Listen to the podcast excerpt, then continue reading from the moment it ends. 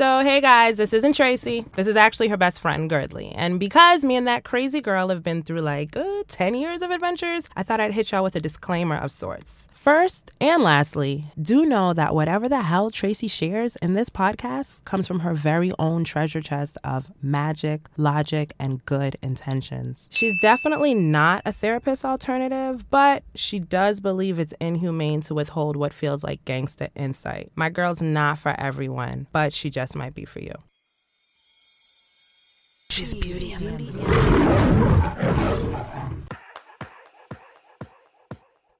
Hi, it's Tracy. It's also you, who I fucking love. I hope you're well or at least headed in that direction. No matter the case, I want to do something different with you today. All right? So hold on to my voice. We're going on a trip. October of last year, I share this podcast third episode called No Sex Zone The Weird and Wonderful World of Celibacy. I holla at my bestest girly to do it with me. The feedback was just an overflow of positivity, and soon Thank you very much, by the way. And soon I had like a gaggle of young women interested in either hanging up that do not disturb sign down there, or I had some who just felt empowered to stay aboard their celibacy cruise. Poppin'. Next move I have an event with I think it was 30 of y'all that pretty much served as an in person workshop version of No Sex Zone. Poppin'. The room is glowing with transparency, self love, self exploration. You can damn near hear the padlocks on pussies everywhere just clicking into place. Celibacy, celibacy, celibacy. Oh, such an orchestra to my ears. The event comes to a wrap. I'm extending my thanks to my babes. The hug action is real. Some folks are going more in depth about their non sex life, etc., etc. And finally, my eyes connect with this gorgeous fucking woman who eventually tells me, I'm not celibate, I'm a dominatrix. Yeah. And that's where we're going right now. and all that I require of you is to just remember that there is a full kaleidoscope of emotional empowerment out here in these streets. And if you're rolling with me, then you know it's beneficial to stay curious to it all. So join me in an unfiltered conversation with a hell of a resplendent 25 year old presence. We're going to call her Charm a chick who loves meditation, Solange, and busting dudes' balls, literally. We're live. Nice. Yay. My young whipstress. yes, girl, yes. AKA the alias, the chosen alias of the evening is Charm. We're yes. okay with that, right? We're okay with that. Yay. All right. So let's just immediately travel to the core of this conversation. Okay. Right? And the first question that just bubbles in my mind is how the hell did you get into the I should even call it the world, the dominatrix world. It's almost like the dominatrix underworld. Yes, yes, exactly. it is underground, it is the underworld. Mm-hmm. How did you discover it, or how the hell did it discover you? Okay, so I'm very Tinder lucky. okay. okay. I met a guy on Tinder, the first guy I ever met on Tinder. And we went on a date. I was like, he's super cool. We ended up hooking up, and he's super into BDSM, mm. which like I didn't know anything about. This was years ago. And you know what? Pause right there. Yeah. I want to just define BDSM for anyone who's like, what the hell? They're just like a virgin to any conversations around the dominatrix world okay. and all of its terms. So I looked it up.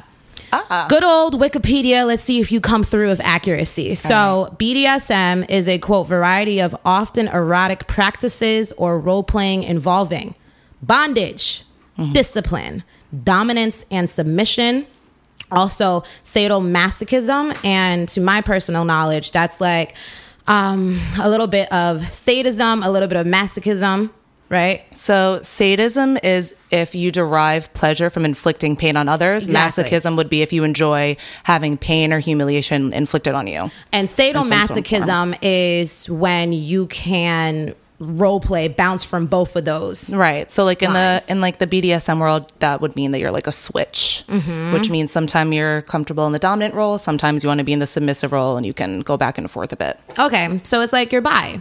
Yeah. With a whip. Yeah, yeah, yeah. Okay, cool. So homeboy from Tinder. Yes. He's into BDSM. So how did he bring that to you? So I've always been open to exploring. I've been open sexually. Um, and he just kind of made it seem like he was like kinky and was like freaky, and I was totally fine with that. So uh, like I guess we were just having like rough sex kind of kinky sex and then he was like can I tie you up and I was like yeah sure but he like hog tied me like in s- special knots and shit. And I was like whoa like Like yeah. might put you over like, a big pot of boiling water, Like- tied up. like he was about to make a stew. And I was like this is weird. But so like yeah so like my hands and my feet were like tied behind my back and I could not move. But I was like this is like kind of cool. I'm kind of into it so And you're sober. and I was sober yeah. Hmm, okay. um so I liked it because I was kind of like I mean, it was new and I was nervous and I was like, this is super interesting to me. So it's all right, let's keep going. And then he was into pet play, which now I am super into. And I had like a leash and a collar and he would like walk me around. And I was like, this is so cool. like, this is so fucking cool. And then, Okay, I just wanted to make sure I, I didn't want that to be like some type of like term for animal torture. Oh no, it's not like Or no bestiality. bestiality here. No, um, pet play. Yeah. So like I wore a leash and a collar. A lot of times they have like the latex like dog masks and stuff. And Mm-hmm. I mean, it depends on the extent of it. But I mean, I wasn't like eating food out of a bowl, but some people do that. Okay. Um, so and- looking like a Rihanna music video. yeah, and there. I mean, there are people that have like live-in pets. Like there are people that are like live-in pets. Um, which is really cool. right. I Look it up. What animal I would choose to be like. Now this makes the term spirit animal something completely different. I've seen mostly just dogs, cats, and horses. They have, you can have like a human chariot kind Huh. of thing. It's cool.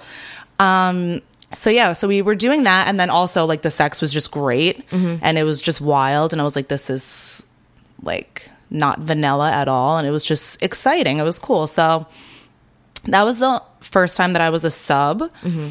And I was never dominant with him at all. Um, and then my best friend is super into it with the guy that she's seeing. Um, so like years ago, we went to this um, like BDSM party at a club called Paddles here, um, and it was so fun. And we like strung this guy up from the ceiling, and we were like whipping him, and we had these like cool gloves with spikes on them, and we just had like all this cool shit. And he was like loving it, and there was like a crowd, and it was we were like in character, and we were like kind of outside of ourselves, and it was we just got to like explore like a deeper version of ourselves, and it was so cool. Um, so I was like, all right, like I'm into it, but I never thought of doing it professionally. Okay. And then I was um Can I living in- pause you for a second? Yeah. Pedaling backwards, um, at any moment, like when you were like you said you had the gloves that had what describe these gloves again? They're so they're like black leather gloves and they have spikes on them. Like Spikes they are sharp. They mm-hmm. can hurt somebody mm-hmm. if you're not Right. This is not, not a careful. Halloween costume. No. Like this They're will dangerous. Yes. okay. So at any point was there because I think sometimes people when they think about um, the darker side of pleasure, folks will immediately be like, okay, you're a pusher of darkness or mm-hmm. This is some form of criminal activity. Right. Even taking it that far. Um at any point did you ask yourself, yo, what the fuck am I doing right now? And should I be doing this to another person? Like, were you thinking about his psychology in a sense? So I feel like when people think about BDSM, they automatically just think of a picture of like someone like beating the shit out of somebody and not like the before and after. So like beforehand, you're kind of just mingling with people and like we met this guy and we just had a normal conversation. He was a really intelligent, like really cool guy. Um, and you have to establish your boundaries and you have to make sure you're in a safe environment. And even though you don't know each other, I mean, like we didn't pick up on the vibe that he was like cuckoo bananas and he didn't think that we were gonna like do anything you know to hurt him on like intentionally or anything like that so like you have a conversation, you talk about what you're into and what you're willing to do, what you're not willing to do. Um, and we establish like uh, there they use um like green was like you're like we'll say Like your safe green, term? yellow, red. Yeah. And like yellow is like maybe ease up a little bit, red is like stop. And then you have to respect that.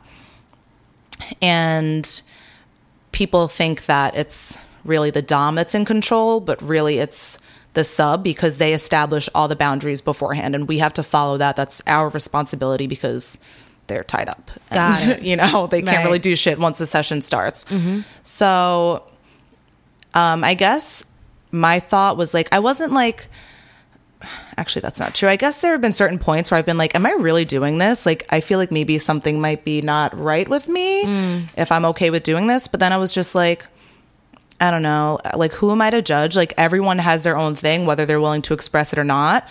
And I feel like if you're comfortable enough with yourself to go out and be like, this is what I'm into, I think you're just such a brave human being. And like if that's what you're into, then so be it. Right. And then I respect that and you're a consenting adult. And so then I'm just fine with it. And Right. I mean, it's definitely not for everybody, but I think it's fun. right, right. And so are different flavors of ice cream that are Yeah. not for everybody, you know? Exactly. And like before we cracked the mic, um, we were talking about how it's interesting when it comes to, so we can call this torture. But there's different connotations Yeah. of torture, right? Yeah. So, for instance, a lot of people will be, oh, they can digest this idea of torture if it's in the form of war, where nationalism is involved Right. and there's a sense of protection or punishment, you know? Um, but then the flip end of that, torture becomes something that upsets our stomach when it's in the form of pleasure. Right. And that's when the big flashing red lights that scream taboo come Right. in, you know? Speak on that a bit I because think- you're studying social work right now. yes. Yeah. So, you know about human behavior, those type of classes you were telling me that you're taking, and then what's the other one too? The other human one, Human rights. Exactly, human rights, Yeah. right? So I just feel like the issue of sex in general makes people uncomfortable. And then, you know, it's an issue that's just so close to home. If you're thinking about war or, you know, our prison system, how many of us actually know someone that's, you know, in that situation? But if it's like our spouse or our partner or something like that, and you're thinking like they might be into this, it mm-hmm. might be really bothering to somebody. But, um, I, I don't know. Sex is just a taboo issue. And then if you're thinking about it in the form of torture, I feel like we're just so past the point where sex is for just the point of procreation. I mean, I mean, like, you know, if we're talking about, you know, years and years ago, I mean, like, oral sex was taboo, like, unacceptable. Like, doing anal is like not okay. So if we're thinking about the shit goes on that goes on in a dungeon, it's like, that's just crazy. But um, like we were saying, our society is just built on punitive principles. It's based on punishment. We do horrible things to people, um, whether it's like through the criminal justice or illegally. I mean, if you think about like, you know, gang activity, it's violence. If you think about the criminal justice system, it's violence and and punishment. So and and it's a social norm and it's socially acceptable and we applaud people for it and it's accepted here which i don't think makes much sense if you're thinking about a consenting adult who's being you know judged and ostracized for like just doing something that gives them pleasure. Right, you know everyone deserves that. And i think that for some people it's very therapeutic. I mean um i think a lot of people think uh, like people that go in for dom sessions are people that are in positions of power which is true um, and i think that sometimes those people just need to relinquish that but they can't let people in their everyday lives know that they need to do that because they don't want them to question their status. Right. and um, they don't want to come off as being weak so they have to go to a safe place Mm-hmm. where people understand that and won't judge them and that's just a form of self-care for them which is really important. So Now you remember, Charm, um, when we initially met and you came to an event about celibacy, yeah which is like a complete like a county miles and miles away from where you're residing with your work, you know? Yeah. And and I'm curious for you cuz to me um the way I've seen sex has evolved and right now how I feel for myself is that it's very much an exchange of energy. I think about that part, um, and I'm here for the pleasure. Yeah. Don't get me wrong. Right. but I just and, and I don't know if it's because I also think of myself as an empath and now my spirituality is so intertwined in everything that I do and all of my um relationships. But it sparks my curiosity of how you view sex. Like is it an exchange of energy for you as well? Like do you ever think to yourself, okay, if I'm dealing with this man who likes this type of morbid um entertainment or likes to just indulge in these things is that a dark energy do you see it as dark energy and if you do do you feel like you consume it Well, first, I just want to say that uh, BDSM, if you're in a session, it is not necessarily always about sex. Okay. So it may be sexual in nature, but it doesn't always require like a, a physical release in that way, or it's a release in it, or an orgasm, yeah, or it's a it's a different kind of release. Like taking part in the session is what gives them gratification and gives them release. Like they don't need the intercourse or they don't need that that physical aspect of it. Um, that's not in every case. I'm, I mean, definitely some do, and that's just how people get off, and that's fine. But um, so for me, so it's like cathartic for some people like if, Yeah. like if someone maybe when someone's angry and some folks go for a run some people you know scream into a pillow Yeah. and some people might hit Absolutely. up charm for a session Absolutely. I mean, I've Mm-hmm. I've had sessions where I mean, guys like don't get hard. That's like and they're like that's fine. Like that's not the goal for this. Like Ah. they'll I can I can flog someone for an hour and they're like I feel so much better. Like I was so stressed and I just feel like so much better. And it's such a release for them and they're like and I mean like sometimes they'll like have an orgasm but like they won't be hard and they're like what the fuck just happened? Huh. And they're like, I don't know, like that was weird. Like it was amazing. That was weird, but it's not intentional, Mm-hmm. you know? So it's like a just a really really intense massage an intent, it's an, I wouldn't call it a massage, a painful ass massage for the most part, but it's definitely intense. Um, and it's, it's mental. It's not just physical. It's, it really weighs on on your mental state. And, um, you have a lot going on at that time. You know, there's like a lot of different sensations and Oh, Ty, our engineer you, here Ty. is such a sweetheart. cheese. Yes, Thank cheese you. and crackers for this delightful, innocent conversation. but yeah, but we were going into um the energy part. Like, do you feel like this world um produces dark energy? Um, I don't. I feel like it can seem that way, but also, like we were saying before, there's a before and after.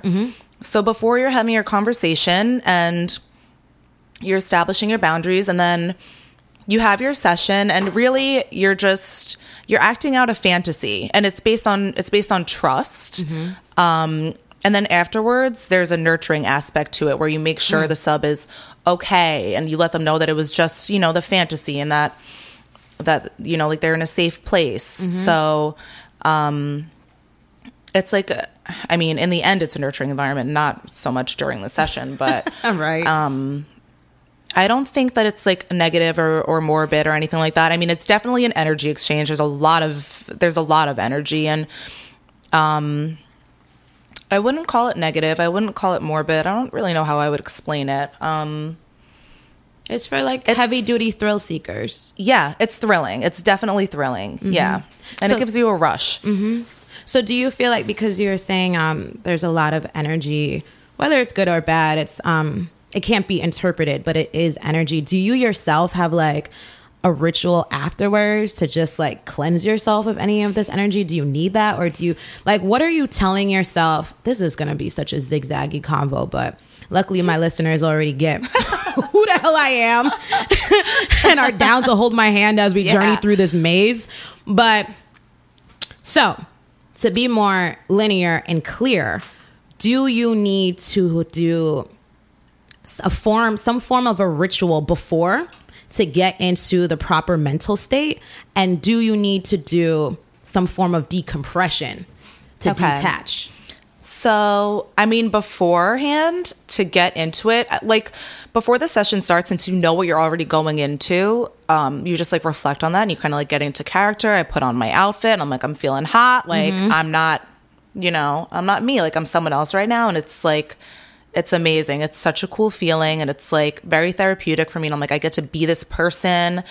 And afterwards, I think one of the things I like about being a Dom so much is that afterwards, I'm like, so why did I just enjoy this? And I really reflect on that. And it just brings up like unconscious thoughts that were just dormant. And I'm like, I really never thought about this before. And it teaches me so much about myself. Can and it's share? kind of, yeah. Um, I mean, I love like well, I guess I would think that like maybe I had some kind of like resentment against men and it's something I don't like to think about. Yeah. And I'm like, you know, we all have flaws and I'm like, maybe I do. And I'm like, and that's okay. Mm-hmm. And um this is therapeutic for me and I'm doing it actually zigzag. Um, Swirl on them. This is school knowledge right here. So Freud, this Uh-huh. Yes. is very Freudian, but um, his most like the most mature defense mechanism, uh, Freudian defense mechanism, is sublimation, Mm. and that's when you have um, like a socially unacceptable desire or impulse, and you channel it into something positive. Ah, So Got it. Most hip hop. yeah. Mm-hmm. Um, or like if you have, um, you feel like you have like violent urges or something to like inflict pain on people, you can become like a surgeon. Mm. that's a popular. That's a popular example that they use in school. But unfortunately, Um, people take that too far when they become police officers. Yeah, that's a, that's a podcast for another day.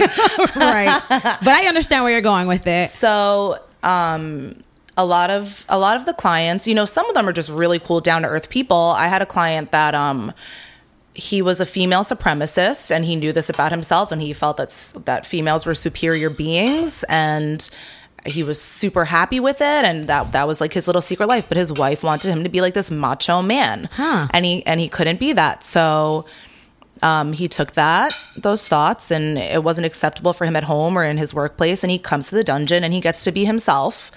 Um, instead of you know like taking it out in a negative way that could get him in trouble somewhere So it, it is kind of like a double life for him with Yeah. that client. That's so interesting because we Yeah. always hear the term misogynist. Like, I don't know, it kind of just brought some light to my life to hear someone saying the term female supremacist. Yeah, there are a lot of men. It's Put that on very interesting. This is why I love it. Like I learned so many things. Like I'm like if I saw this guy outside of here, I would be like Ugh, I'd be like, I don't want to talk to you. You're probably such a dick in his suit, and you're a lawyer or you're a banker or whatever. Mm-hmm. And what do you know? 20 minutes later, you're in the dungeon and you're in some pink fucking lingerie doing Wait, a- you or him? him Oh,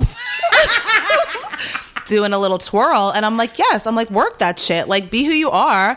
And you can just tell, like, they're they're just like elated. They're so happy. Like, even if it's just for an hour, like I get to be me. And then like I think about it afterwards and I'm like, people are just so interesting and it just brings up so many it just brings up so many uh, like feelings and ideas and I feel like I grow every single time I have a session. because you're you're seeing people in their purest, most vulnerable state. Yeah. Yeah. Like aside, like like you're really disrobing um all the identities they showcase to the world Yeah. and getting straight to the nucleus of who they are. But in a situation like that, does any guilt arise in knowing this man has a wife who has no idea of this lifestyle that he's living on the low that you're providing for him? Um, For me, no, because I because I don't do anything sexual with the guys. Okay, yeah. That goes Um, back to this not necessarily being a sexual act. Yes.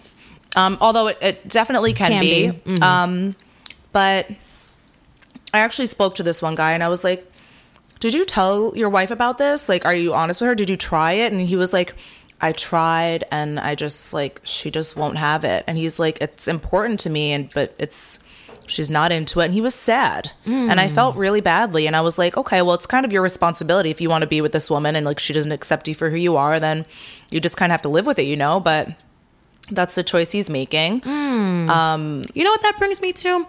I was hmm. having a conversation um with one of my girls actually last night and we were saying how it's important when it comes to our significant others not to look at them you can't look at them as they should be all of your friends bundled up into one package because Right. you are going to be very unhappy very quickly Right. and it's really like, do they have your standards? Right. Like when you put your list of um, quality, when you prioritize all your quality traits, like the really hard hitting ones, do they have it? And everything else that's an accessory, you don't necessarily need it in that person. Right. And so I guess maybe for him, what's for lack of better terms, lacking Mm-hmm. in his wife, he can receive it in another form. Right. And I mean, I guess Like if his wife doesn't want to go to the gym, he can't force her and he's not going to leave her for that. He Right. just hires a trainer. Right, Which would exactly. be you, I guess. Exactly.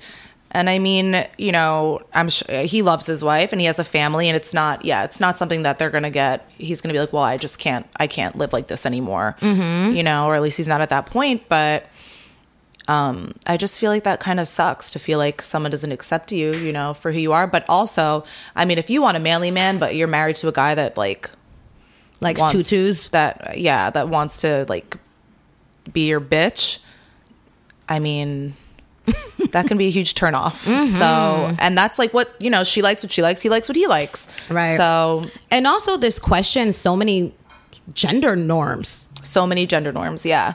Um, I mean, I, So, what type of man do you like? Like, now does this like fuck up your preferences because you're seeing men in so many different states? honestly, I feel like the, I feel like the guys that come in and are like okay with um, like feminization and stuff like that, that's, you have to really be comfortable with yourself and very secure and very confident. And I feel like that's masculine to me, which mm. is, you know, it's kind of weird to say, but like, you're not putting on a front like, oh, I mean, he is in his everyday life, but he has the balls to be like, to go to a dungeon and seek someone out and be like, put me in some fucking Victoria's Secret and like, and like uh-huh. do your work. And I'm like, that's like kind of cool. Mm-hmm. So, um, but I don't really have a type. I never have. I mean, I don't. I date men. I've I've dated women. I've dated trans people, and I just don't like if I like your vibe and I think you're a good person. Like that's really all I care about. So. I, I mean, it just it just depends on the kind of person you are. I'm not I'm not big into gender roles and stuff like that. I think it's really constricting. Yeah, I totally get you on that. Okay, so to bring us back on the main road before I interrupted you, um, but this I thought this was a really great, solid sidebar, if I do say so myself, folks. but to get back on the main road, and you were um, you were talking about how you got into BDSM, and you were just at the part where you went to a club paddles Yes. with your girl. Yes. Okay, drive drive forward. Oh damn, we're taking it way back. I forgot that we were You talking see? about this. Skirt! Whoops. Yeah, we took a detour, but we back. Okay. The GPS is correct now. yes. Okay. Um, so yeah, so we had I mean, it wasn't like a session. We were just like, you know, like messing around with this guy, whatever, and we had so much fun and then we took him down and he was like that was amazing. He was like, "Thank you guys. Like, I like thoroughly enjoyed that." He was like, "Did you guys enjoy?" it? And we were like, "Yeah." We were like, "We love this shit." And like, mind you, it was our it was our first one, so we were like, "My God, like this is so great." Um, and then her and I would just we would like talk about it and I don't think we we maybe went to like like one or two more after that but um, I had moved to New Jersey um, and I was living with my boyfriend at the time and I was a secretary and I hated it. Um and I was like I'm gonna quit. And I saw a job posting for a dominatrix in a dungeon I was like I'm gonna go to this interview Where does one see this posting? Craigslist? Because if I flip through mother freaking, you know, I don't know if they still got the freaking job pages in the New York Times. I don't know if this shit gonna be there. nope it was on Craigslist Yeah, mhm. I'm like, this sounds like Craigslist. I was like, this like is kind of sketchy. But then um, I looked up the place, and this wasn't supposed to happen. But there was an article about the dungeon in uh, in like the New Yorker or something like that. Um, and I was like, that's weird. I thought that they would be a bit more discreet about it. Um, so I read the article, and I was like, wow, this sounds great. So I went. okay, so what were like the job responsibilities that really struck out to you? It said, you know what? I could be like employee of the month here. So it wasn't so much responsibilities. It was just like, yeah, like they have all this equipment and it's it's like a very nice place. It's like a, a high scale one. It's not like a hole in the wall, like creepy Ah. kind of place. And I was like, all right. So safety is like my main concern. I wouldn't go like if I saw something on Craigslist, I was just messing around. Like I would never really be like, let me go to a dungeon from Craigslist. But so um I looked it up and it sounded like it would be it would be safe and it'd be okay to go. So um also, they said they had a lot of cool costumes. and I was like, well. Um, so I went and I was like, what, do, what, like, what the fuck do I wear to a dominatrix interview? So True. I was like, oh, I was like sexy, like secretary. I don't know. I was freaking out. But I just ended up wearing a black dress and heels. And I went, um, that works. yeah. And they were just like, Have you ever done this before? And like, do you have any experience in the lifestyle? And I was like, Yeah, I have some. And um, I've never done it professionally.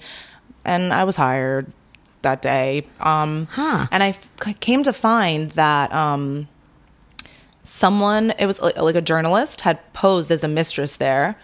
Um, and she wrote that article. Oh, wow. And they had to, yeah, and they had to move their location, and she disclosed like a lot of information, and um, so they like did not like new girls after that. I can imagine. Um, so that's your title. Like your official title is mistress. Mistress.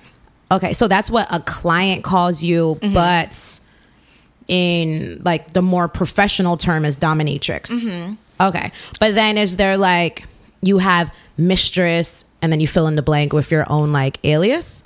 Yeah, I mean, um, clients can be like, they'll answer yes, mistress, yes, goddess, yes, whatever you want to be called, yes, princess, yes, whatever. What do you like to be called? Um, I like mistress. Yeah. I like goddess. Like, who doesn't want to be a goddess?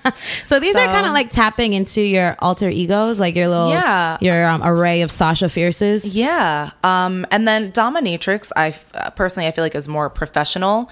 Um, if you're, if this is like your lifestyle, like you are just all about BDSM, then like, you know, in your personal life, you can have subs, you can have slaves, and they'll refer to you. They won't be like, "This is my dominatrix." They'll be like, "This is my mistress" or "This is my goddess." So, um, it kind of it depends like on the context um, and the dynamic between you and and whoever you're working with.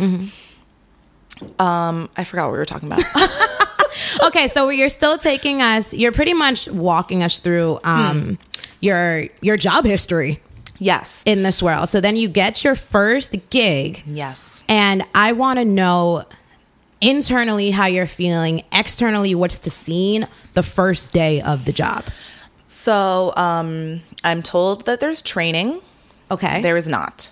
Um, you go up there. It's really cool. Actually, you go up there and you come to these dungeon doors. First of all, you nervous at this point? Oh my god, yeah. I was like excited. I was like, oh my god, I can't believe I'm about to do this. I was like, like, who am I? I don't know. I'm like this whole new person. Yeah, Um, But I was really excited about it. And then you I, like questioning yourself.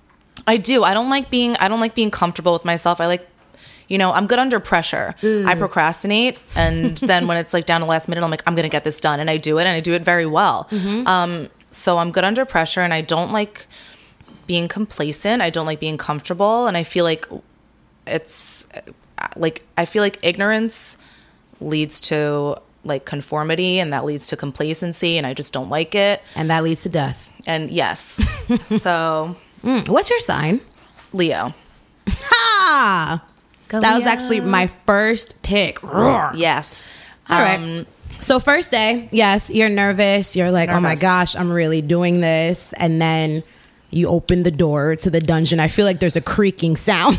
It's it's a real dungeon door. This place is sick. Like it is so cool. like gargoyles. it's like, girl, you love gargoyles. It's We were talking about this earlier, but seriously, like when I think yes, of you would think, yeah. Um, it was like some medieval castle doors, and then you walk in, and then it's like an office. but if you go through the other door, it's like uh it's like a real dungeon. It's so there's it's sectioned off. Like one section is just for the girls, Okay. and we're all there, um, maybe like eight to ten of us or something, and we're there in shifts um, at the dungeon. So I walked into a room full of girls Mm-hmm. that did not want me there because that's just more competition, and that's you know does it feel like strip club atmosphere? Um, no, uh, I don't. I've never been to a strip club. Wow, Would you believe? maybe that's too tame. um, yeah, I don't know. Um, I guess I've just never gotten the chance. I don't know. I've, n- I've never gone. I'm not opposed to it or anything. Yeah, yeah. Um, so you go in, and also, this was very exhilarating for me because the girls are all very comfortable around each other. And like, you'll go in the room, and like, when we have to get ready for a session, we have to change. We all get undressed in front of each other. And when I was younger, I had like body image issues forever. So I was like, oh, I was like, I don't know about this. Like, this is kind of weird. And I was like, I was like, okay. I was like, I'm gonna, I'm gonna do it. I was like, I'm gonna do it. So like, I like changed in front of everybody, and I was like, I was like, oh my god, like I did it, and I felt, you know, like I felt so much better. So Huh. So that was your it was first. interesting. It was like a little boost of confidence, and I was like, I was like, okay, this is like a step in the right direction in a, in a weird kind of way. Um, but a lot of the girls didn't talk to me, and they wanted like nothing to do with me because, uh, you know, girls will be there for a day and then just never come back. Um, and plus, they're traumatized from what happened with the homegirl who did the expose. Yeah, exactly. Um, also, a lot of girls will will come in and think it's just like easy money, and they're like, "Yeah, like I'm just here to beat the shit out of somebody," and I'm like, "That's not that's not what this is." Do you think that is that okay? Like for someone saying that, in your personal opinion, is that um a healthy, you know, mindset to have before you get into this? Like that is is that acceptable? First, I think for someone to be like, "Yeah, like I'll just beat the shit out of some dude for money," is like mm, maybe like take a step back and and you know look at look at why you're doing this. Um, I mean, everyone has their reasons. I don't know, but personally, I feel like that's just a little bit, you know, that might be a little bit unhealthy. Um, so there were girls that came in like they didn't know what BDSM was, like they didn't know what it stood for. They had no idea what they were in for, and they'd have their session, and or like they'd hear like if um someone were to come in a client, it was like a first time client, they'd fill something out, um, a slave form. Um, and then we'd all read it, and some of the girls would be like, "I'm not doing that." Huh. So they would sit there and they would not session all day, and then they just never come back. So it's like the girls that have been there for a long time, like, I'm not going to take the time to get to know these girls because they're not, they're in and out, in and out. Yeah. Um, so it took a while for them to warm up. I made a lot of great friends there. Um, but some of them are just like strictly business. They're like, we're like we're here to make money, and that's fine right. because So- it can be kind of cutthroat. Break time, yo. I don't know about y'all, but epiphanies have been hatching like crazy in my damn brain, making me realize some new goals that need to be made from me for me during the new year. And if you read my newsletter, if you listen to those moments of realness audio posts, then you probably notice that as a solopreneur, your girl, I tend to get overwhelmed easily in uh, these stages of adulting I'm currently in, hence my chosen guiding word of 2017 pacing. All of that to say, if you know you need to get those dreams, visions, intentions, whatever other synonym out of your head and onto paper, because paper makes shit just feel concrete. Shout out to paper. Holla at my goal contracts. They're free printables I've designed that will give us some needed organization and self accountability. Just go to she's slash goals. And you know what?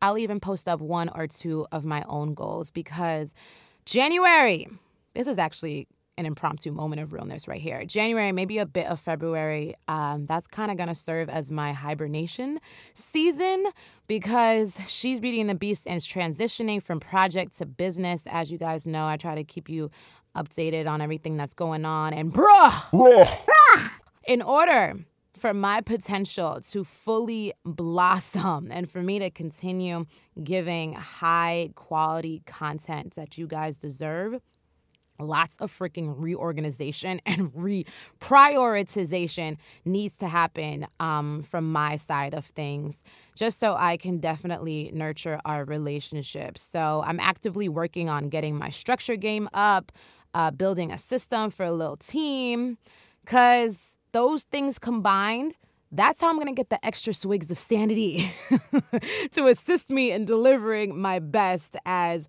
we climb up the ladder of greatness, right? And maybe I overshare a few guys, but whatever. This is why I say I'm a life cheerleader and not a life coach, at the moment anyway. All right, so this commercial is getting long. Again, join my ass in going from dreamer to planner by hitting up she's beauty and slash goals. And if you really bout about it, tweet me your goal contract at it's Tracy G.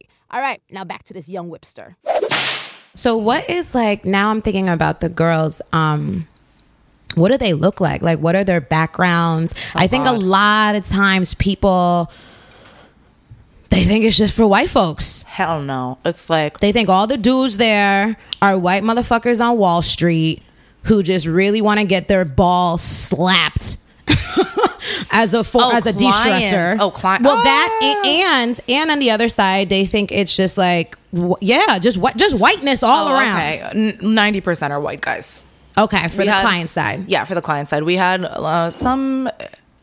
Some were from like ethnic backgrounds, but for the most part, white guys. Mm. Um, a lot of Hasidic Jewish men. Hmm.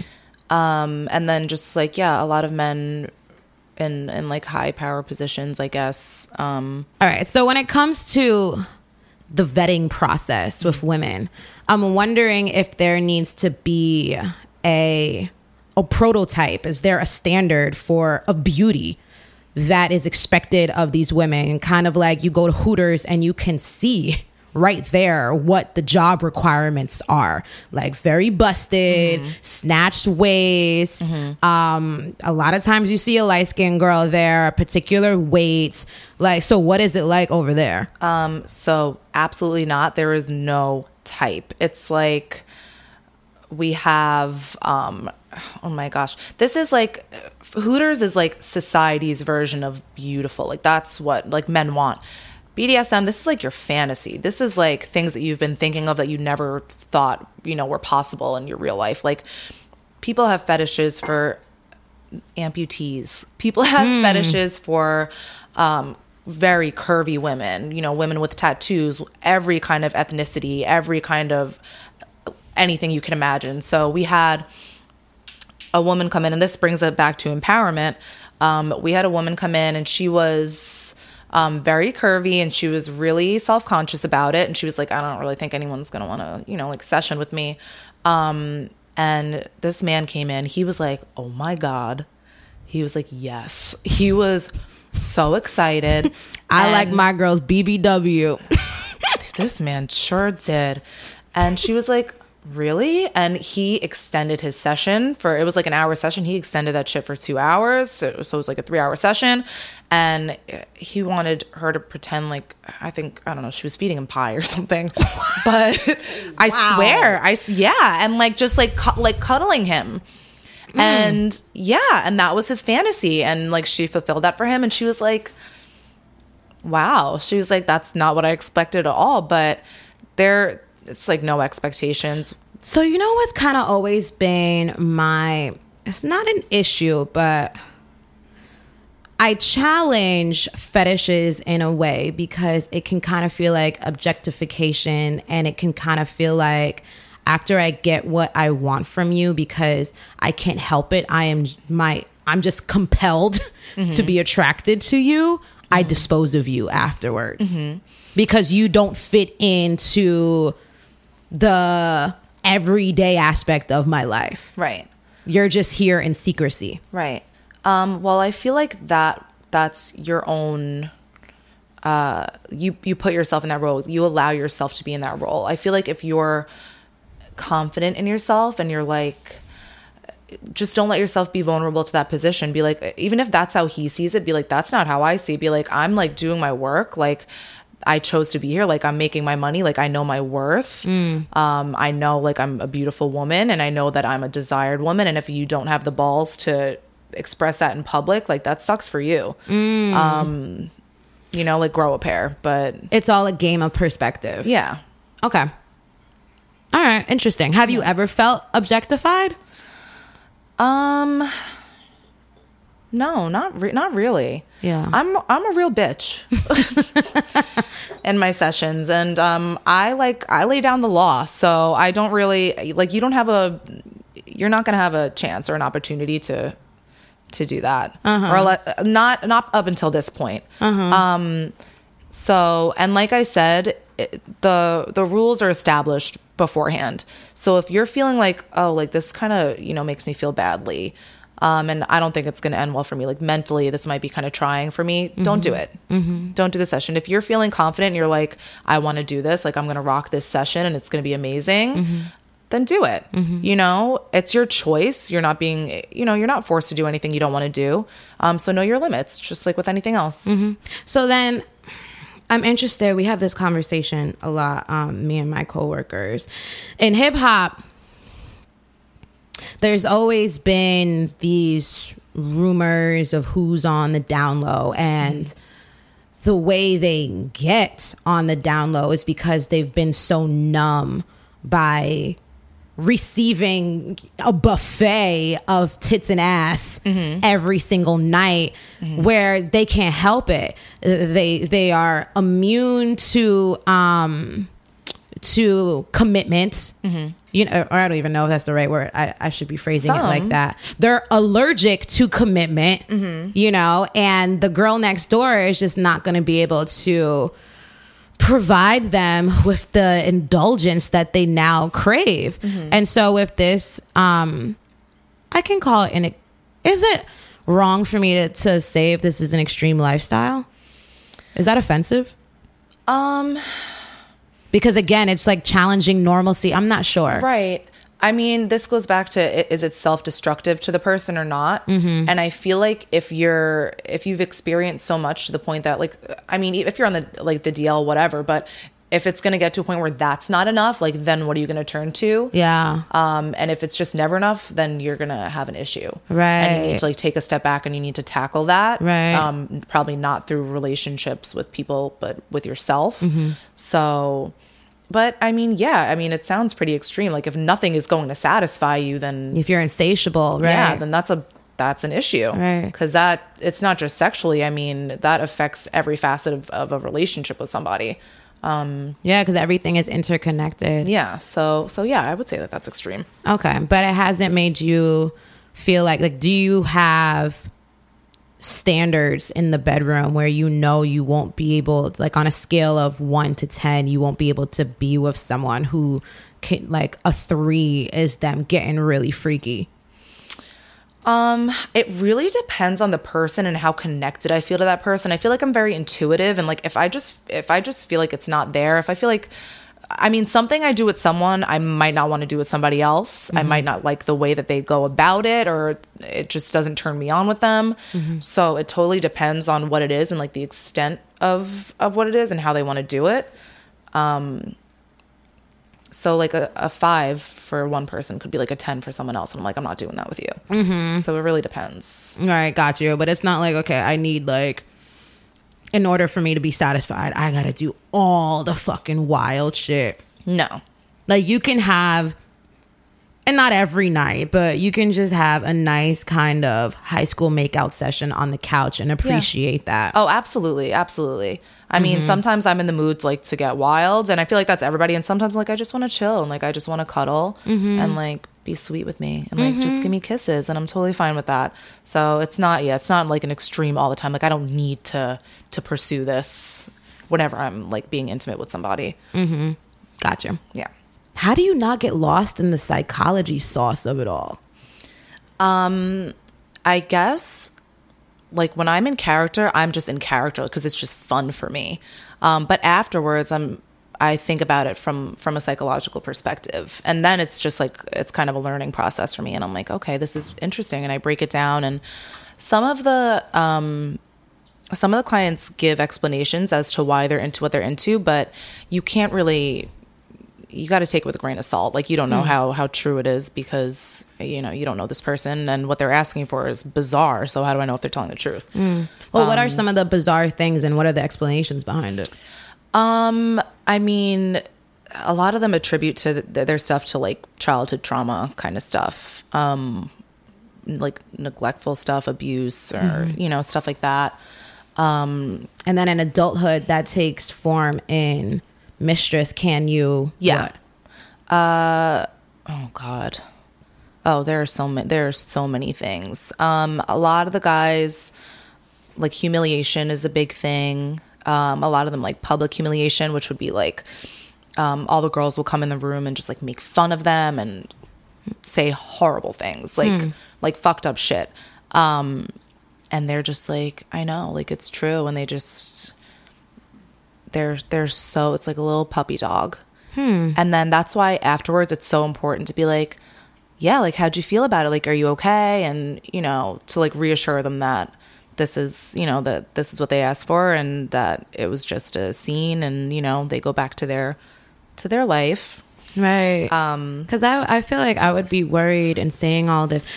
You know, whenever we have conversations about suicide prevention, and always within that dialogue is be careful what you say because you never know how someone can take it and how Right. that can be like the match that just sparks a fire Right. and they just go and choose self-harm over self-care Right. That's why if you if you really don't know what BDSM is and you go into it, like you can really fuck someone up mm. mentally. So it's just really not it's not safe just to assume like this is what it is. Like if you're gonna do it, like look into it because it's just very irresponsible not to. Right. So So you have can really mess with a person. have you ever had a point where you had to tell a client like that's too far for me No. huh I don't think so. Uh, no. Um, also, I mean, we can choose, you know, who we want a session with, and then if we agree to something in the beginning, um, I kn- like I know what I'm doing. I know what I'm in for. If they ask for something like mid session and it's not something I agreed to, I'd be like, I'm not doing that. We didn't agree to it. Um, like, let's move on. Like, shut your mouth, and we're gonna do what we said we were gonna do. so, and they're like, okay. So, you know, got you got you got you yeah. so what do you feel like are um the biggest misconceptions that come with your job i mean there are some obvious ones but maybe what can we dispel Okay, so like we said, one of the obvious ones is that it's not just beating the shit out of somebody. Like that's there's so much more to it. It's really like a trusting relationship. Um, there there's a lot that goes into it, physically and mentally.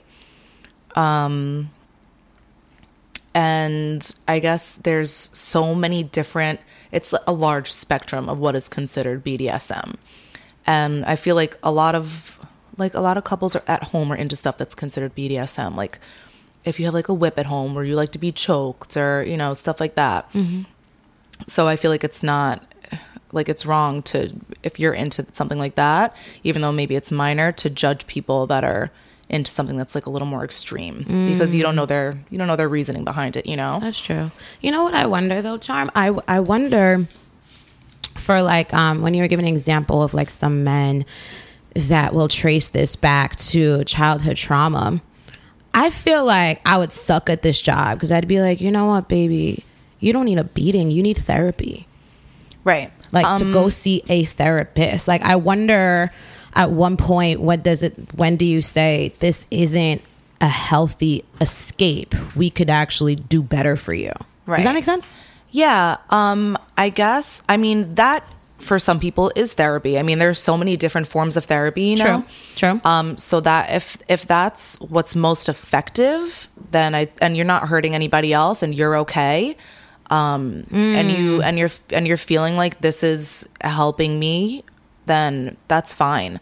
Um, if it's something that you're asking for and it's it, it's just taking you down a path of like self destruction, Yes, and hurting others. okay, boom. you know, hmm Yeah, and you know what? Thank you for saying that because you lightly kind of put me in check and reminded me that there are there's a full spectrum of what normalcy is. right?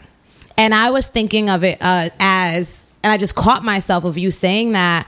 I'm like, go to a therapist so that you can get back on your ball um, to normalcy, which in my eyes would be not, you know, going Right. back to looking at this as taboo. Right. Like if you're into um uh you know sadomasochism all the the BDSM Yeah. world and that means something is crooked within you Right. But that's, not, necessarily true Right. That's their normal. yeah That's their therapy. And that's, you know, that's fine. Everyone has their own their own version. Mm-hmm. Um, but in some cases, I mean, I said like a lot of the clients are really cool down earth people. Some of them are not. Some of them really you know but this is this is just like anybody. I mean a lot of people don't seek proper help for their issues. I mean mental health is a huge issue and most people don't get help for you know the issues that they that they have. Um and they might not be going about it in the right way. So some you know people come in and they ask for stuff that's just like something like something's not right. Like this isn't just this isn't i mean maybe it's therapeutic for them but it's not like it's fucked up so they they need to try something else okay, maybe I'm just like really perverted or this is my inner dark side who's come out to join us. But I, I need a, an example, por favor. All right. So um, there was a guy who, and I, I did not session with him, um, but he came in and he, he hit, he beat a girl. Like he was, um, if you come in, you can, the guy can choose if they want to be a Dom or a sub. Okay, that's at that particular dungeon. Is it like that everywhere? Um, I'm not sure. I, I think so. I believe so. Um, but but don't quote me on that. I'm not sure. Okay. Um, so I never. I did one sub session. I didn't like it. I'm more submissive in my personal life and and like professionally. I I just love being a dom. Um. So a guy came in and he was a dom and and the girl was the sub, and he like went to town on her face. So the manager had to go in. She broke his nose. Wow. And and he he doesn't like women. Like he hates women. So it's yeah. In that case, can you call 911 They and won't. press charges? They will not. Huh, why is that? Um is it in the contract? What contract? Oh, I don't know, girl. Let me just throw my assumptions in the trash. um, No, it's just that it, it's tough with a business like that. I mean, it's a totally legal business. It's just that it's like a blurred line. So they don't they don't want to get the police involved. Um, they don't want attention. It's a very discreet. It's a very discreet business. Um, it's a small community. They don't want to draw attention to the girls or the clients.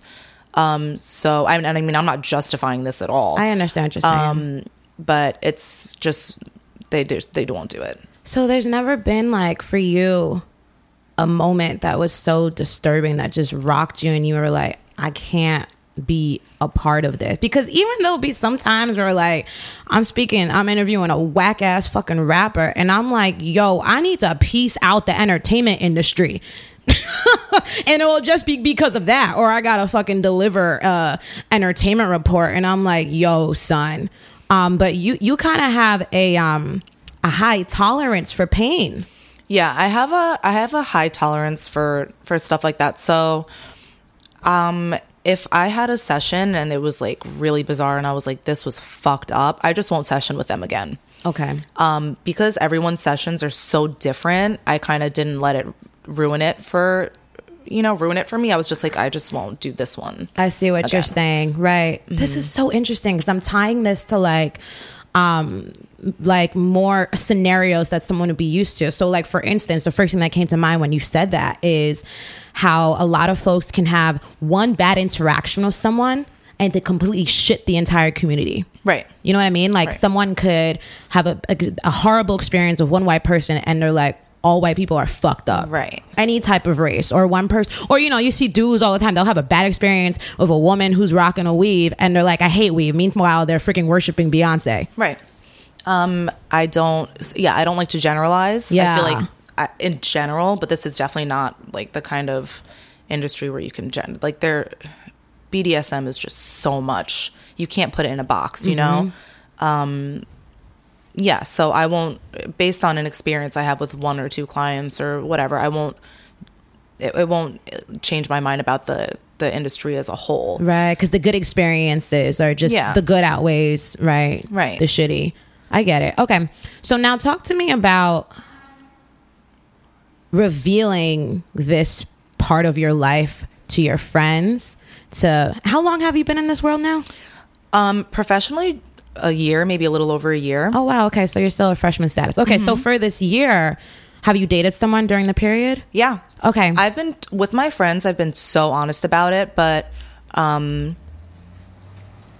I feel like I just surround myself with like-minded people, and I know that like they'll be accepting of it. And if they're not, I'm fine with that. Um, if I tell someone, if I tell someone that I'm dating, and they're like, "What, really?" and they judge me, I'm like, "I want to be with you anyway." Does it feel like a secret? No. I told my mother. Um, I have not told my father because he's he's conservative. Not that not because I'm ashamed of it or anything, um, but Just because I know. Yeah, I know that it would that it would hurt him, and I don't want to. You know, I don't want to go there. What'd your mama say? Well, first of all, how the hell did you say this? All right, I'm gonna be your mama. Hey, honey, how's your Friday going? I don't know why I just went into that weird accent, but this is my character, okay? Mistress, mama. I'm very honest. I don't bullshit. I was like, I got a new job today. This is the same way it came out when I t- when I told her I wasn't straight. It's like I got a new job today. She was like, "Where?" I was like, "A dungeon." She was like, "What?" I was like, "A dungeon." She was like, "What the fuck are you talking about?" And like, and I told her, and she was like, "Why would you do that?" She was so upset. She was like, "Oh my god." She was like, "You have such a dark soul. Like, did I did I do that bad of a job, like raising you?" And I was just like. I was like, "Why are you being so negative about it?" I was like, "You don't even know what it is." She she just I don't know, she drew a conclusion. Um, it was totally unfounded. Like she was making judgment. She has no idea what BDSM is.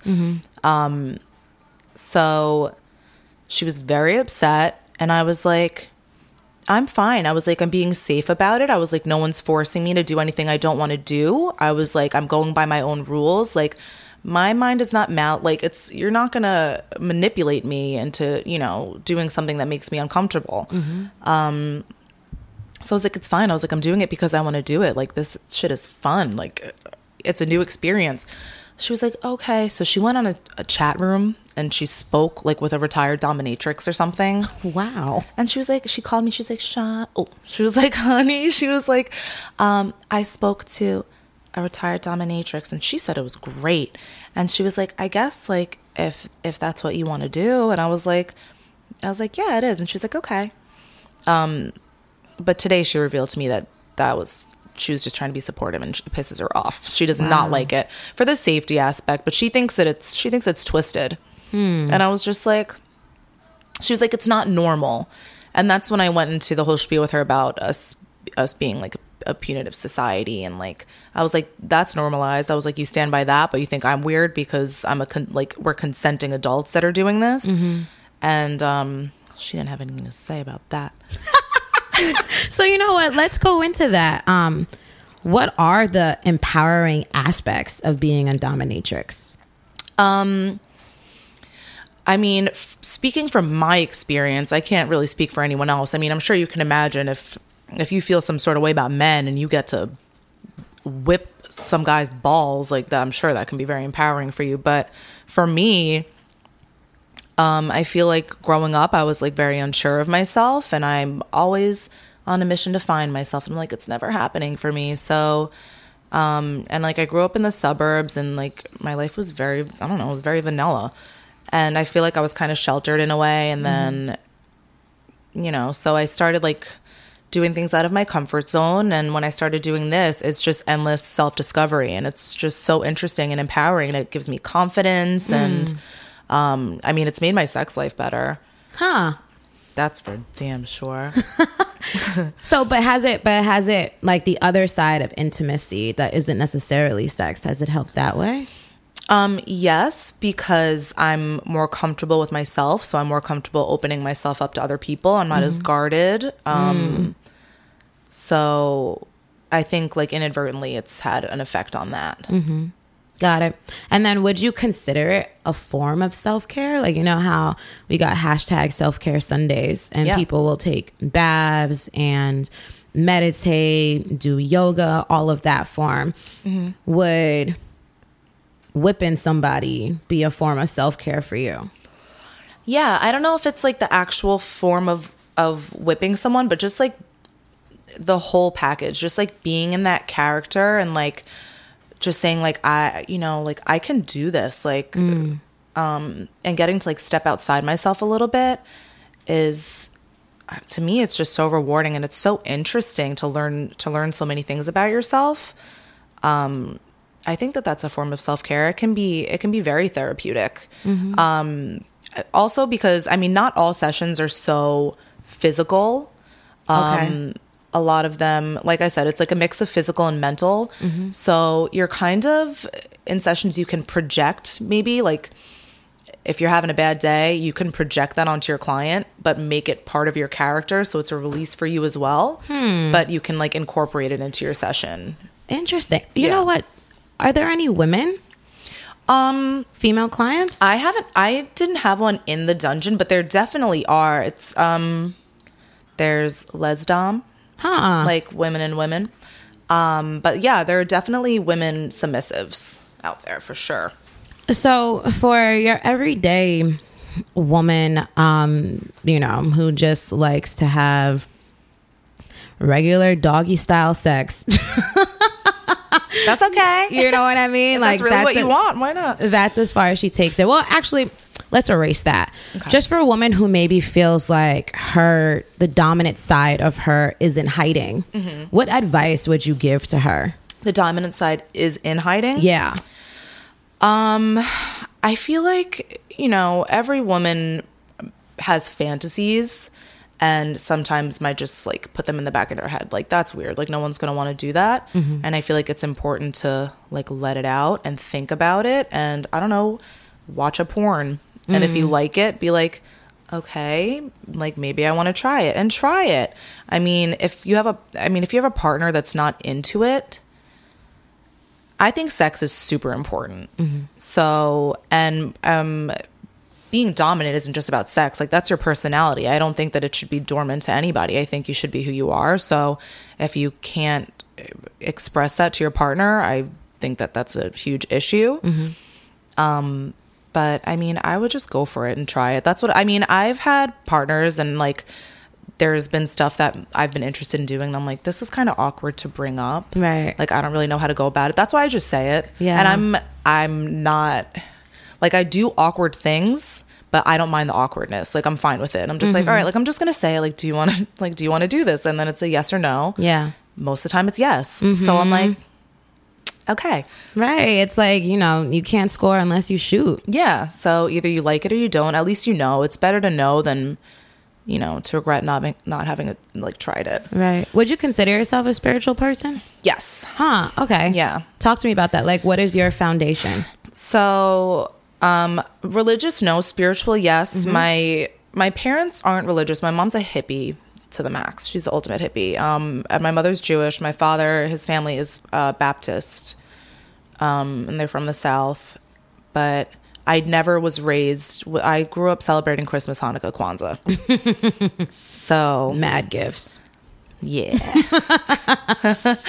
um, and then now I'm like, I don't have to celebrate any. Like, it, it, the holidays really don't mean anything except for seeing my family. Like, that's all I care about. But um, I'm very spiritual when it comes to like the universe and vibes and nature and stuff like that, and just being a good person and positive energy, um, and stuff like that. So you feel like spirituality and sexuality can be can intermingle. Oh, for sure. Ah, okay. That's interesting. I don't know if you ever done this. I had spoken about this. Which podcast episode? Oh, um, when I was talking about yoni eggs. Have you ever tried one? No, what is that? Okay, so you know how we're on a big crystal rave wave right now. Mm-hmm. So a yoni is basically it's an it's an egg shape, but it has all um it's a crystal. Do you put it in your cuckoo? Yes, you do. Cool. Cuckoo. Yeah. cuckoo, la la. and it's an energy cleanser because you know when it comes to um, the walls of our vagina they hold all of our power and it's where our creative energy um, you know our sexual drive comes from and so yes it's an energy cleanser and then at the same side it can also be to tighten you up Oh. physically. I feel like you would be into it. But in Cool. that, That episode, cool. I was talking to um Shakara, the chick that I was interviewing, and she um she actually produces yoni eggs and she sells them on her site, Nirvana Wild. Mm-hmm. And I was saying how I had been practicing a higher level of masturbation Mm-hmm. because I understand that um sexual energy is synonymous with creative energy, at least in my opinion and others' opinions. Instead of as I'm about to orgasm, thinking about more lust, more lust. Okay, this guy or this girl is doing this on this left nipple and on this right side of my clit. I'm thinking about what do I want from the universe? Mm-hmm. I'm like leaning more towards the creative aspect than the sexual aspect. And that's how I braid the two. Okay. And so it's taking my manifestation skills to the next level. Girl, get up on it. I think honestly, I think that that is really sexy. Like focusing on that is Mm-hmm. like as a woman is very sexy that you can do that. Like that's really cool. I would do that. Mm-hmm. I'll put that in there. Yeah, yeah, yeah. Try it. I would. so, okay, so then, hmm. I'm wondering now, when you get older, do you want to have children? yeah, definitely. Is this something that you would, you know, when you're having the birds and the bees type conversation? Because, like, if I marry, well, I predict that I will be marrying my current boyfriend. So I'd be marrying a guy. I still would want my children to know their mother is bi.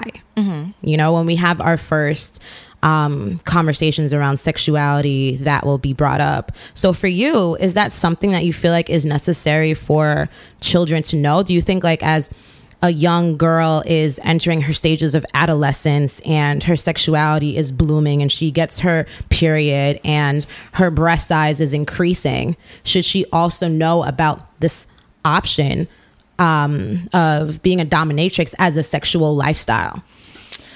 Um, I think that I mean it depends on the age, but I think that like if they were maturing and they stumbled upon it and they and they brought it up to me, I would be like totally open and honest about it. I don't think I would I don't want to like influence them in any way and be like, "Hey, like you should try this," you know, but if they're interested in it, I would be totally open about it. I wouldn't be like, "Oh, like don't look at that. That's uh, like blasphemous." I don't know, but I would mm-hmm. just be like, "Yeah, we'll talk about it," but I would not like in a vulgar way, just like yeah, I mean, there's nothing wrong with this as long as you're responsible and, mm-hmm. you know, just like I would go about anything else. Mm-hmm. So, yeah, I feel like exploring your sexuality is very important and I'm totally open about it. And I was the same way with my mom. Look how I turned out.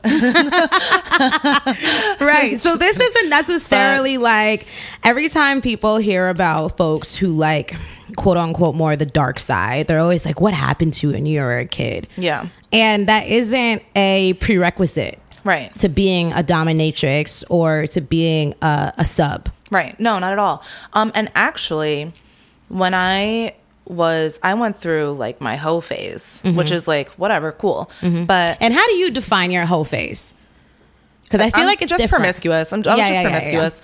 Um, but and like I would have like one night stands or whatever, and I was like, yeah, like I'm finding myself. I'm exploring my sexuality. Mm-hmm. But I like honestly, I did not really like having one night stands, but I kept having them, and I was like, I don't know, it's a part of you know, it's a part of Explore- self-discovery. self-exploration. Mm-hmm. Yeah, and then once I started doing this, I was like.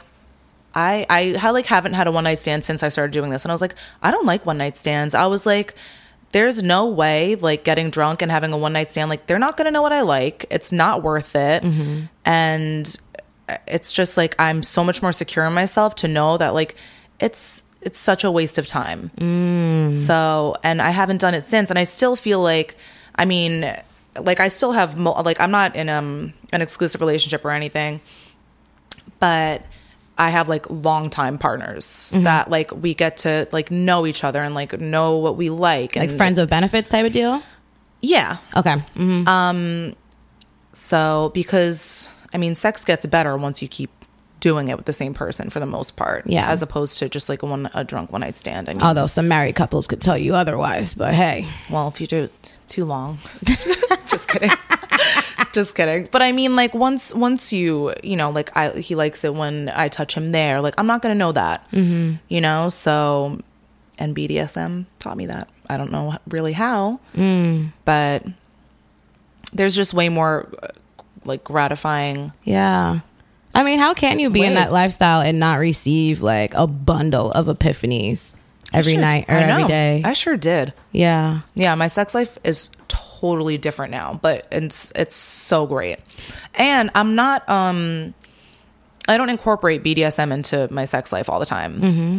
So, So, since we're on the subject of everyday sexual activities, it's interesting because we've seen the role of women shift in our professional lives, but I've also taken notice of how it shifted in our personal lives. Mm-hmm. And we'll have women who are very much, you know, the HBIC when they go to work, mm. but they walk into their apartments, into their homes, they step into the bedroom and they want to be choked right. like there is a big time choking trend Yes, there is. and there are many participants and stands of it. And since you're just like me and you have a high interest in psychology, and guess what, folks? If you're into choking, then you're a little bit into BDSM. Yeah, because it's like a that's a light version. yeah, it. can be a light version. It can be it can be extreme, but I think Mm-hmm. in this case we're talking about the light version. right. But like, what is, give me like your theory behind that. Like, what do you think is the psychology of it? So, um, if you look up what BDSM is, a lot of times it'll say it's um, it involves the relinquishment of power, or it's it's a power um, exchange. So, and like I was saying, men in uh, powerful positions, they go to the dungeon or um, they have a dominatrix and they want to be submissive because they feel like they need to relinquish that power. They need um, they need that escape, and it's it goes you know it's the same for women. So, but I feel like men are more inclined to be like, yeah, I'll choke you and take on that dominant role than women being like, you know, to their boyfriend or whatever, I like I want to choke you out, and they're like, no, like that's weird. So I feel like um, for women to do it at home, it's just it's more accepted because women are seen as being more submissive, and men are okay with that. So it has a lot to do with um, your social conditioning Yeah, as well. Because, and here's the thing. There's nothing wrong with want if with being a woman and also wanting to play the submissive role. No, absolutely Like not. that isn't a form of anti-feminism. no, absolutely like not. so long because you can feel empowered on your back. Yeah, you can feel empowered being a submissive. If you are naturally a submissive person and that's how you get your that's how you derive pleasure, then that's empowering for you. Right. That's a release for you. You don't have to be in the dominant role to be empowered. Mm-hmm. Um so you don't have to be in power to be empowered. Um so and I think a lot of people because they they don't know what BDSM really is and it's not like it's just out there for everyone to see, you know. So a lot of people don't realize that choking is, you know, considered to be you know BDSM. It's in there. Right. So, you know, so is spanking. Mm-hmm. and I mean, Absolutely. And a lot of y'all lot of people, yeah, like a good spanking. got on, some let's be real. freaking palm prints on your ass right mm-hmm. now. If you're saying choke me, spank me, pull my hair, which is very common, that can be considered BDSM. Absolutely. Okay. so um, then let's travel to the complete opposite of everything celibacy, which I have been a fan of. What do you think about that? Um, I guess I don't really know much about it other than the other than the workshop, mm-hmm. But. I feel like if that's how someone feels empowered, then it's great. I mean, if that's what you have to do for yourself, then I think it's wonderful. Mm-hmm. You know, it's different for everybody. So, Right. But it wouldn't be a form of empowerment for you. Um I don't I don't know. The way I see it is that because I was like so self-conscious and I had so many confidence issues, like I had an issue with intimacy, like a huge issue with intimacy. Um And then so- define intimacy because I feel like so many people, because intimacy can be as, sexual intimacy, I'll say. oh, okay, yeah, because I was going to say it can be as subtle as holding hands. Yeah. Um, no, I had a huge issue with um, sexual intimacy. So I, I was a ooh, I was a prude. Um, so me like discovering my sexuality and becoming more and more comfortable with it, uh, the more empowered I feel. Got it. So and I feel like more in control of myself. So that's why I feel like at this point probably not, but I mm-hmm. mean the future, who knows? Yeah, yeah, yeah. Because you're open, because you're open to everything. Yeah. It seems like. I mean, for the most part, or more than your spectrum is rather wide. Yeah. Yeah. Mm-hmm. That's dope. This has been, man, charm. Let me make sure I stick Yes, to girl. our name of choice. I slipped for a second. That it's all good, but it sounded like you were saying charm. All you said was cha. yeah, there you go. That's why I Yeah. chose that name. Yeah. Perfect. But I appreciate, man, I have bottomless appreciation for your openness. Yeah. your transparency and like I was telling you earlier, I I'm a dot connector. Yeah. You know, I'm someone that I do love the differences amongst um, humans, but Mm-hmm. I only love it in a way that as a form of curiosity, Right. Just to fulfill that for me, and also so the deeper and deeper I can go with someone, then I can find the string that's buried that connects to me, Right. and connects to the next person, you Right. know. And so my goal with this um, episode is for any woman that is listening. And you know, I have male listeners as well. Shout out to Team Testosterone. Hey. But to really be particular about my gals, I hope they can see a glimmer of themselves within you. Right. And at the very least, you don't necessarily have to exercise your confidence, your dominance, your um your overall presence in the form of uh, BDSM. No, not at all. But remember that it's there Yeah. and don't mute it. Yes. I like seeing women in positions of power. You and me both, girl. You know what I'm saying? Like, and and that's in a variety of mediums. Mm-hmm. And I like what you represent because at the end of the day, it's just a reminder to make sure that you are standing with your chin to the clouds. Absolutely. And even though, you know, I I do that, I mean, I'm very successful. I'm in graduate school. Yes, I mean, yes.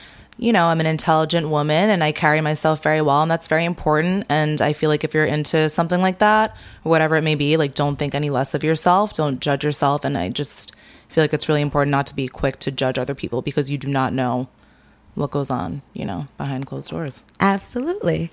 And with that said, y'all have a spanking ass day.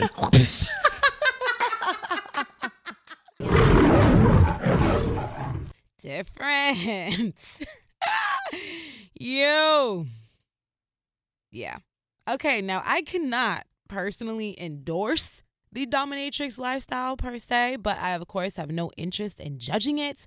And honestly, yo, I was still bloated with questions hours after my conversation with Charm. So if you in fact want a part two, please let it be known. Tweet me at it's Tracy G I T S T R A C Y G, or you can shoot me an email personally. That's at Tracy T R A C Y at it's tracyg.com because this chick is all the way down. and if there were to be a sit down part two, I would focus more on how being a dominatrix affects her spiritual development and so forth, because I do feel we could have walked down that avenue a bit longer. However, I did end up shooting her a text a couple days later because I wanted to see if she felt like being a dominatrix was her purpose. And she said, No. I feel like I fit in the niche of BDSM because I have a more dominant personality and I'm very open minded and I enjoy it. It might fit into what I want to do career wise in some way, but I don't feel like being a Dom will be my career. I feel like human rights work is my calling, and being a Dom, and she squeezed in here in parentheses, sex worker fits into that. End quote. Again, different. I hope this episode inspired you to question and embrace your full truth, those idiosyncrasies we all have, and those paradoxes that are also tangled within us. Um, and all of that along with those of others. I visit she'sbeautyandthebeast.com for my full menu of episodes, audio vision boards, those goal contracts I mentioned earlier, my morning wake up calls, and just my overall caffeine for the spirit. You heard me? But above all, keep the soul lit. I'll holla at you later. Love you. Still saying Merry 2017. You can't stop me. She's beauty and the